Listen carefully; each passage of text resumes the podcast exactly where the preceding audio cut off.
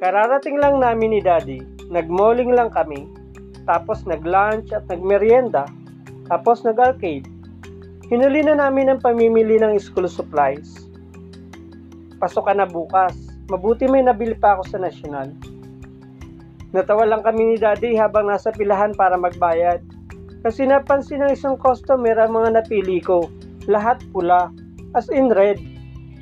Hindi ko sinasadya yun. Pero dahil favorite ko nga ang red, talagang fascinated ako sa lahat ng bagay na pula. Gumagamit din naman ako ng ibang kulay. Mas marami nga lang akong gamit na pula. Ang gitara ko ay pula. Pula rin ang kulay ng mountain bike ko.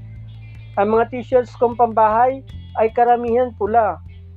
Kung pwede nga lang sana ang uniform ko ay pula na rin. Mabuti na lang at hindi ko magawang papulahin ang mga mata ko para terno. Adik lang. Ang pula kasi, para sa akin, ay nakapagpapasaya. Sabi nila, simbolo raw ito ng galit at katapangan. Hindi ito ang kahulugan sa akin. Ito ay simbolo ng kasiyahan. Kaya naman, lagi akong masaya. I don't wear negative thoughts and feelings. Si daddy nga ay nagugustuhan na rin ng pula.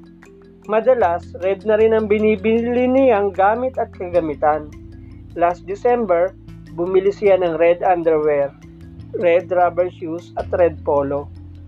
Siguro itinandahan na na maging red ang nickname ko dahil paborito ko ang kulay pula. Pero sana red talaga ang real name ko. Bakit kasi dinugtungan pa ni Mami?